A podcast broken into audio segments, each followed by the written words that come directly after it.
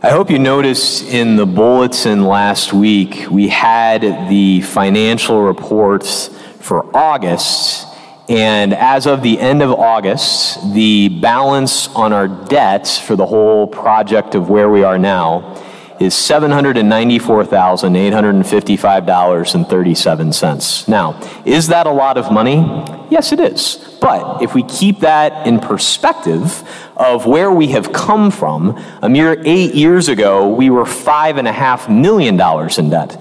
So to get to $794,855.37 is not really all that bad. Like we're really kind of moving along, and quite frankly, a lot faster ahead of schedule. I mean, we're going to get this thing done. I mean, I remember when I got here, it just looked like a mountain, and I felt like, you know, with Paul writing to Timothy, I needed someone to say, You have not been given a spirit of cowardice. Like, oh, yes, I have. I'm kind of nervous about this. Like, it was just huge, you know? And yet, little by little, you know, it's like, hey, we're all showing up, right? You put in what you can. And it's an amazing thing to me, too, that it's not like one person has just like written a check and it's all done. You know, like everybody is participating with what they can, some more, some less, but everybody is showing up and doing their parts. And what was $5.5 million is now actually, it's even less than $794,855.37 because we're at the, we just finished September, so it's probably close to 50,000 less than that. I've not yet memorized that number, but I'm happy that we're even lower than $794.855.37. Um, it's awesome. And I bring that up because I think it's a good exemplification of like the overarching theme of all the readings this weekend, namely that we need to be faithful, that we have to keep showing up. I mean, everything kind of points towards that from Habakkuk, uh, the wonderful prophet that I just haven't baptized enough Habakkuk's recently. So, hey, anybody's pregnant, consider it. It's a great name. Um, but you know, you think about that, that's starting out, how long, O Lord? But in the end, it's get, hey, the just one, because of his faithfulness, shall live. You gotta keep going. And you know, our Lord in the gospel, we get this start here, and we skipped five verses from last week to this week. You remember last week we ended with the conclusion of that story about Lazarus and the rich man, and Jesus says those devastating words even if someone should rise from the dead, they're still not going to believe. And then he says to his apostles, Temptations will inevitably come, but woe to the one by whom they come. It'd be better for someone to have a millstone hung around his neck and him be thrown in the sea than for him to cause one of these little ones to fall. But then he follows it up with, if your brother sins against you and then he comes to you and repents, forgive him. Even if he does it seven times in one day, just keep forgiving him. So those two things cause the apostles to say, increase our faith. They need help. They know it's not easy. They know they got to keep going. And I have to tell you, I always used to read what Jesus says here as like a rebuke, right? If you just had faith the size of a mustard seed, you'd say to this mulberry tree, be uprooted and planted in the sea, and it would obey you. And it always kind of sounded to me like, I guess we don't have enough faith because I haven't seen a whole lot of trees being uprooted and planted in the sea. But that's why I bring up everything about our campus. If you think back to 2006, this was just a field out here, right? It was just a whole lot of just nothing off of Jake Alexander Boulevard. There were a couple of houses that weren't doing so great. To be fair, I wasn't here in 2006, so I don't know the full extent. But I know it didn't look like this, right? 16 years ago is not that long. And now we have an amazing campus, a glorious church, a thriving school, a hallowed cemetery, a soccer field, trails. It's beautiful. And look at this, there's so many people here. It's like we almost needed to build the church bigger. Why? Because there are people here. They keep showing up. We come and bring our faith, and it happens. Like it's honestly, it's even better than uprooting one tree and planting it in the sea. We've taken down a lot of trees, not too many, but enough to make way for this beautiful place that is designated for the glory of God and the salvation of souls.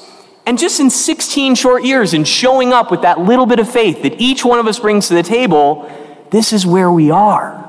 It's a beautiful thing to recognize and see. I mean, we're talking about Jesus Christ here, who is the one who says to his apostles when he's got 5,000 hungry people in front of him, What do you have? We've got five loaves and two fish. What, what's that for so many? It's enough. I'll take what you got. We're going to make it happen. And he feeds them all, and there's plenty left over. The same is true with our faith.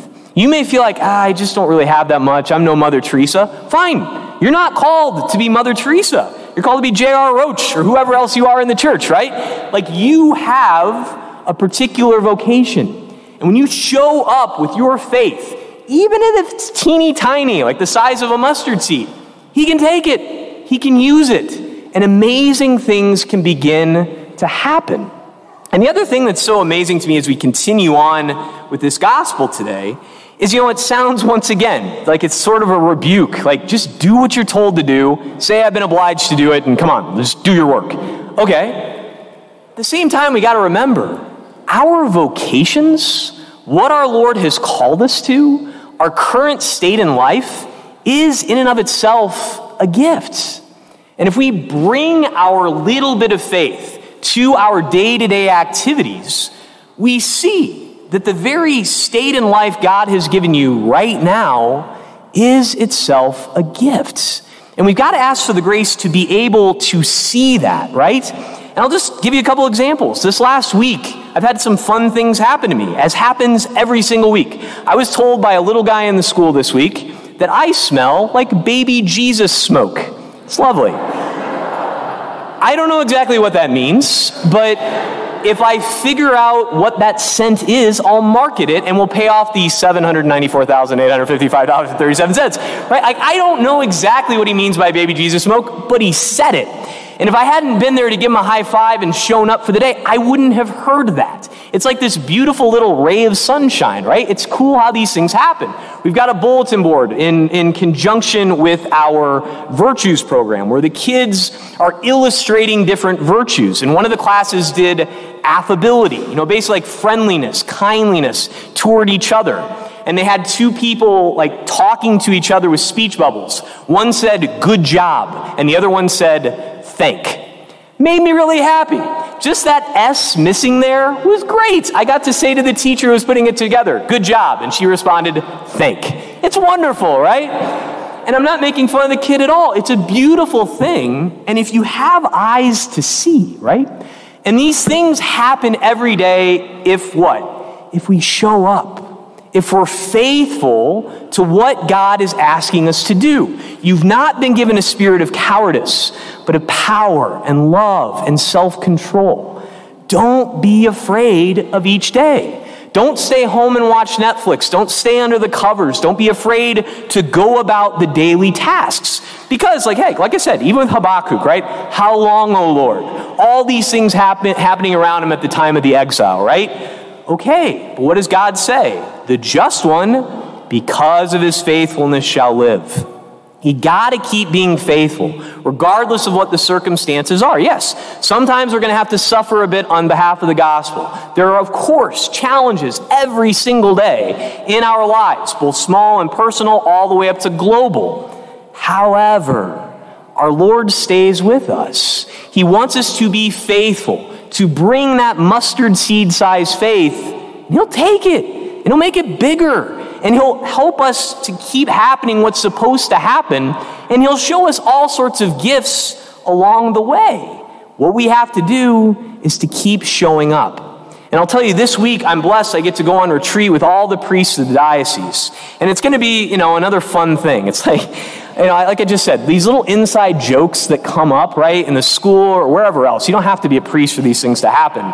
But a unique thing I get to do as a priest is spend a week with a whole bunch of priests. And just to be honest, it's like the one week of the year we're all together when we don't wear our clerics. And it's clear that there's a reason why we do. We don't understand fashion. Like, none of us know how to match anything. I'm going to see a lot of socks and sandals this week, and it's just going to be really impressive. You know, white socks, black pants, we're good at this stuff. Um, and it's a fun thing to watch, right? And our Lord is there to say, Isn't this great? And what we're going to have here is perpetual adoration. I can't take you all on retreat with me, but what I can do is leave the church open 24 hours a day with our Lord right here on the altar, right here to be with you. To say to you, look what's going on. Look at these little things that are happening. Is this a cross? I know, but I'm here to bear it with you. Because the beautiful thing is, is our Lord is not the type of master who just dictates from on high and stays away. Even as he says this about a servant coming in from the field, am I just going to say, okay, I'll take care of you now? No, keep doing your work. But in just a few chapters, in Luke 22, he's going to say, I'm the one here with you, serving you. He washes their feet. He gives them their, his body, blood, soul, and divinity. He acts as a servant. He gets down into the trenches with us. He doesn't abandon us. And it's important that we keep coming to him and talking to him about what's going on. To say to him, reveal to me in my life all of these good things that are a part of my vocation.